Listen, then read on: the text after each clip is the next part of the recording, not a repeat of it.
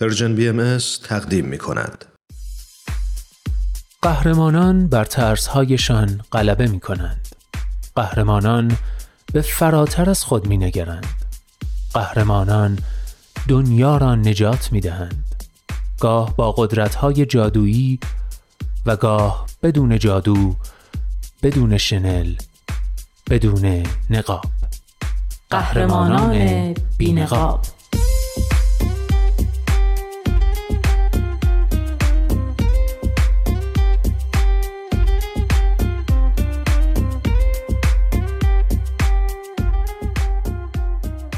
قصه های واقعی از قهرمان های واقعی. برگرفته از Humans of New York. کاری از غزل سرمد. و نوید توکلی.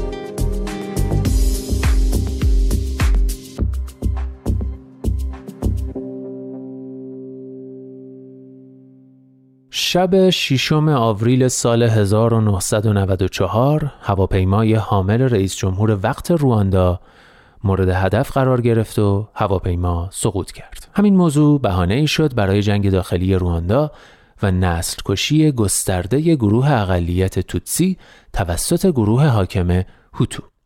طی صد روز بعدی یک میلیون نفر توتسی به قتل رسیدن.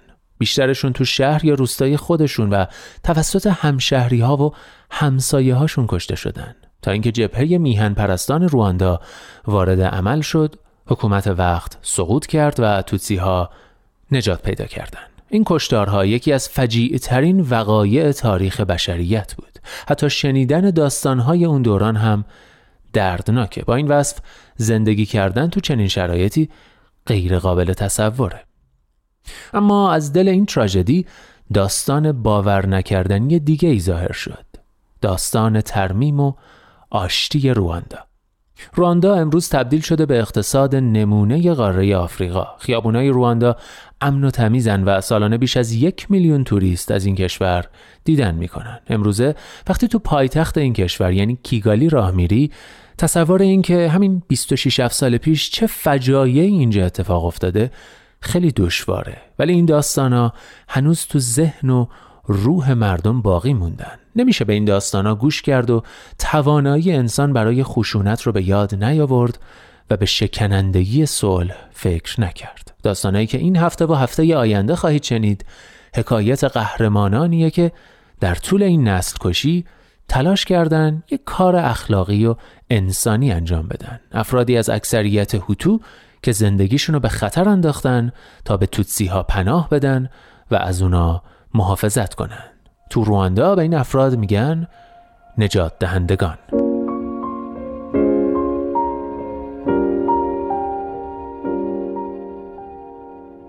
قهرمان چهل و سوم. مغازداران نجات دهنده. کیگالی رواندا.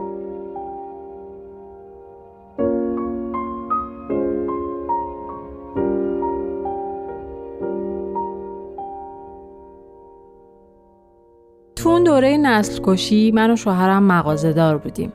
همه می‌دونستن که ما رابطه خوبی با توتسیا داریم. بنابراین بهمون مشکوک بودن که به توتسیا کمک می‌کنیم. همسایه هامون چشمی مراقب ما بودن.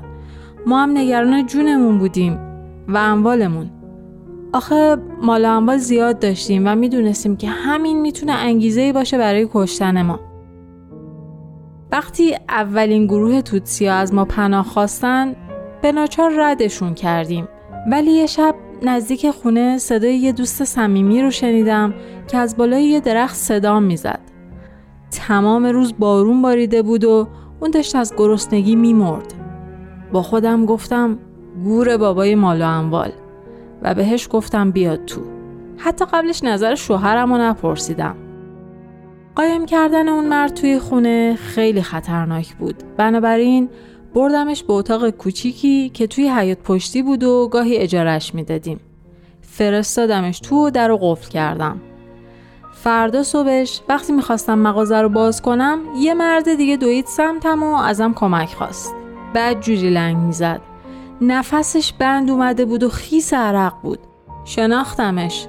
اون مرد یه تاجر موفق توتسی بود. التماس می‌کرد نجاتم بده دنبال من. فوری کشیدم و بردمش پشت خونه و تو همون اتاق قایمش کردم. چند دقیقه که گذشت مهاجما رسیدن. همه جای خونه رو گشتن ولی اتاق پشتی رو چک نکردن. ظرف چند روز بعد شیش نفر دیگه از ما کمک خواستن و ما همه رو مخفی کردیم. ولی همسایه هامون مراقب ما بودن و گزارش ما رو داده بودن. یه شب مهاجما با اسلحه در خونه ظاهر شدن. وقتی در زدن شوهرم از وحشت میلرزید و نمی‌تونست از جاش بلند شه. پس خودم رفتم در رو باز کردم. آدم کشا یه لیست از افرادی که تو خونه ما قایم شده بودن داشتن و گفتن این سوسکا کجان؟ تا خواستم جواب بدم من هل دادن رفتن تو خونه و شروع کردن بگشتن اونا انقدر شوهرم و کتک زدن که دیگه نمی‌تونست حرف بزنه. من هرچی پول داشتیم بهشون دادم و تازه اون موقع بود که دست برداشتن. ولی گفتن صبح قرار برگردن و تو روشنایی روز تمام خونه ها رو بگردن. همین کارم کردن. صبح یه گروه جستجو ترتیب دادن و بالای تپه جمع شدن.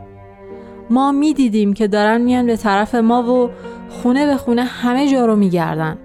و ضمنا توی مسیر افراد بیشتری بهشون ملحق میشن. دار و دستشون حسابی بزرگ شده بود. مطمئن بودم کارمون تمومه. ولی اون روز جنگ خیلی شدید بود.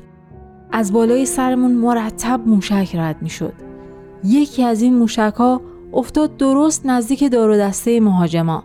اونقدر نزدیک که همشون فرار کردن.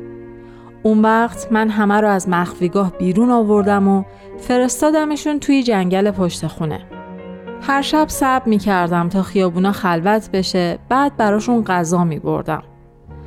مواد غذاییمون داشت ته می کشید و من غذا رو جیره بندی می کردم. دو هفته به همین ترتیب گذشت. من انقدر مضطرب بودم که نمی‌تونستم چیزی بخورم. داشتم امیدم و از دست می‌دادم. هر صبح دعا می کردم که روز زودتر تموم بشه و هر شب دعا می کردم که زودتر صبح بشه. شوهرم می‌گفت باید فرار کنیم. تنها دلیل موندنمون تو شهر کیگالی غذا دادن به اونا بود. بعد از سه هفته پایتخت بالاخره سقوط کرد. همه هوتوها داشتن از شهر فرار می‌کردن.